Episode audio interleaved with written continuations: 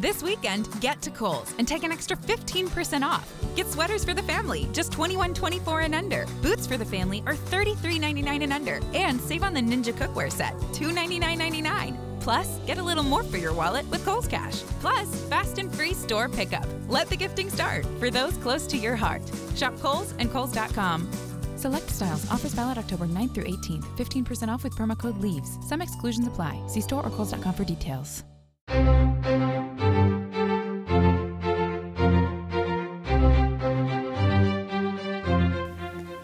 Radio in Vetta, puntata numero sei.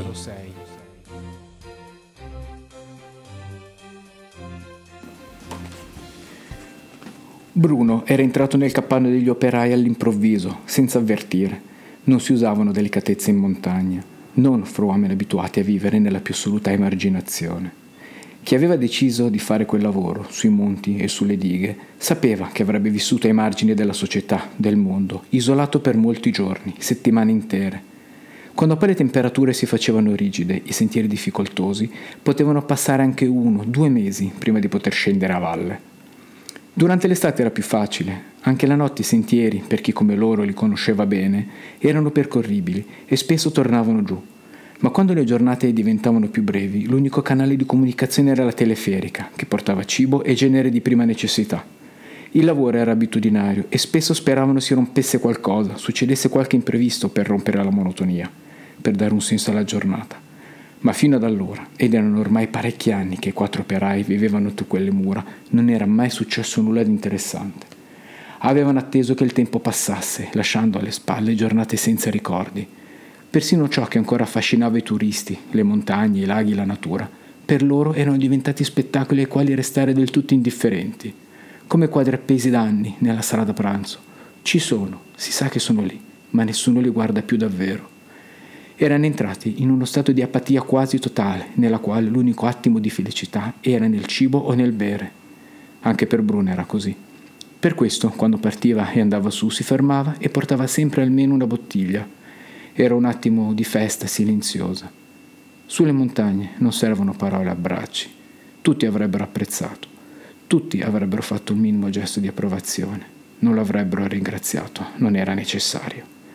Dentro la casupola non era cambiato quasi nulla dall'ultima volta che l'aveva vista. A dirupo, proprio ai bordi del grande muro, appoggiato alla parete della valle, il rifugio era composto da tre stanze.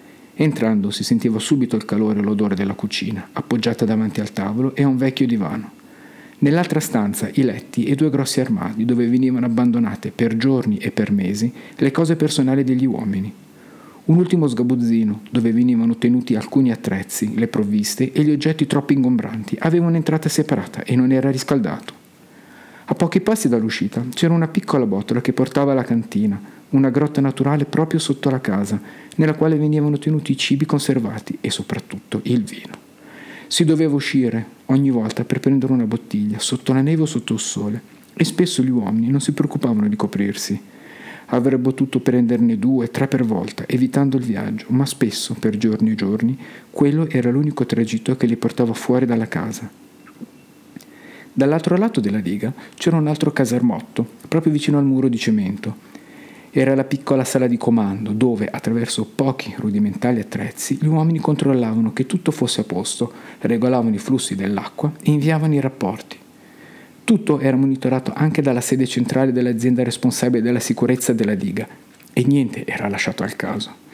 Il loro ruolo lassù era di mantenere in ordine la diga e controllare che tutto fosse a posto, niente di più. Quando necessario, erano state inviate squadre di tecnici per analizzare i problemi. Gli uomini lasciati là erano considerati stambecchi con le mani e la possibilità di usare la radio, niente di più. A loro non importava, andava bene.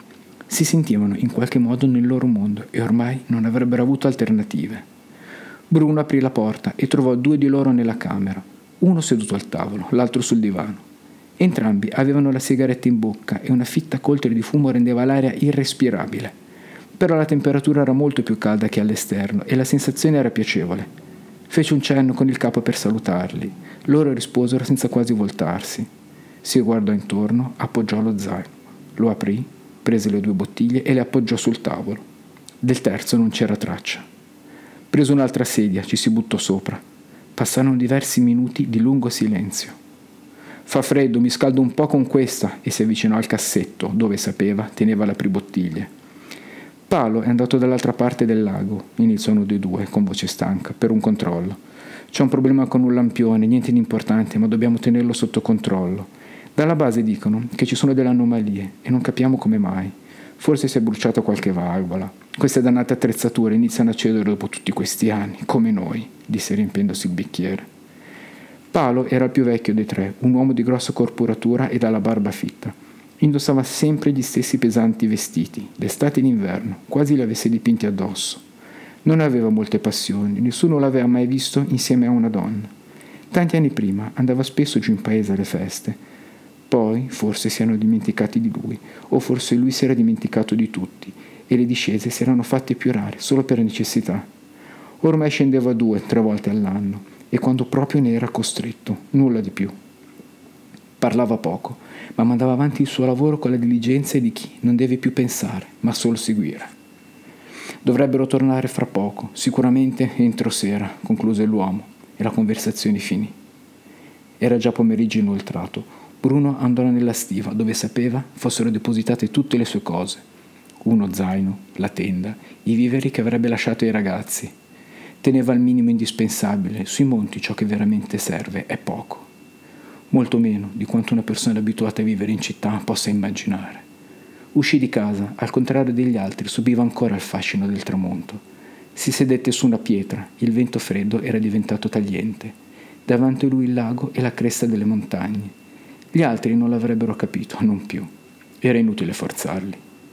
Rimase lì in silenzio finché il sole non scese definitivamente, lasciando i colori, un ricordo lontano. E nella penombra della sera, quando ormai sentiva ogni parte del corpo fredda, ghiacciata, vide arrivare un'ombra dall'andatura inconfondibile. Era Paolo. L'uomo lo salutò con un veloce gesto del capo, stanco per la missione della giornata. Entrò nella casa. Bruno lo seguì. Prepararono una zuppa calda e si sedettero a tavola. «Qualcuno qualcosa arroticava i tirati dell'antenna», iniziò Paolo, «ed è per questo che si sono verificate le anomalie. Il vento ha fatto il resto e adesso la torretta è stesa per terra.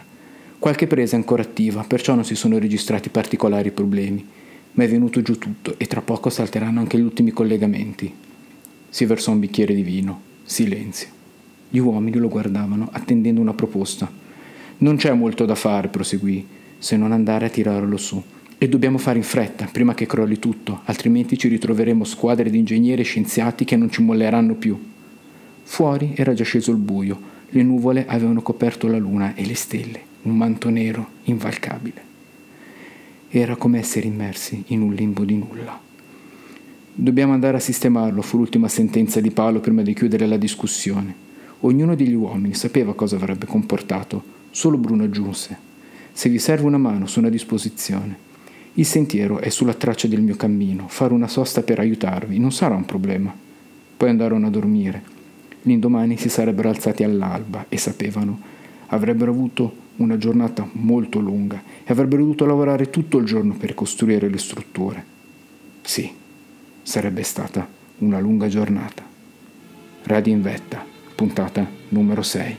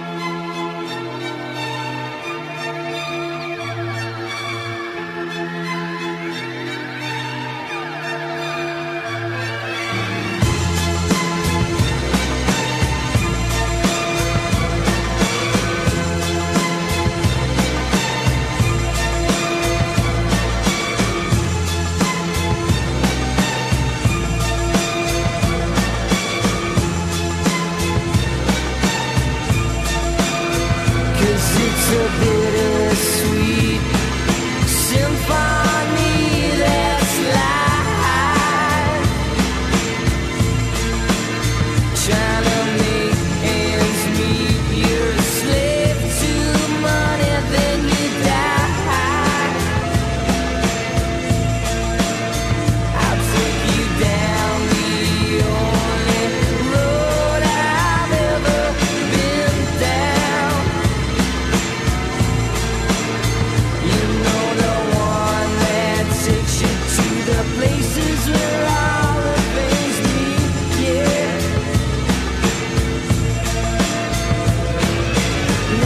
change, I can change, I can change, I can change, but I'm here in my mold, I am here in my mold, but I'm a million different people from one day to the next. I can change my mold, no, no, no, no, no. Everything's out.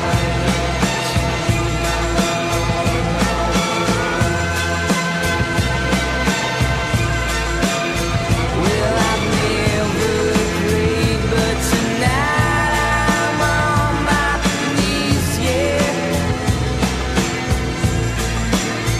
I need to hear some sounds that recognize the pain in me, yeah. I let the melody shine, let it cleanse my mind, I feel free now. But the airwaves are clean and there's nobody singing to me now. No change, I can change, I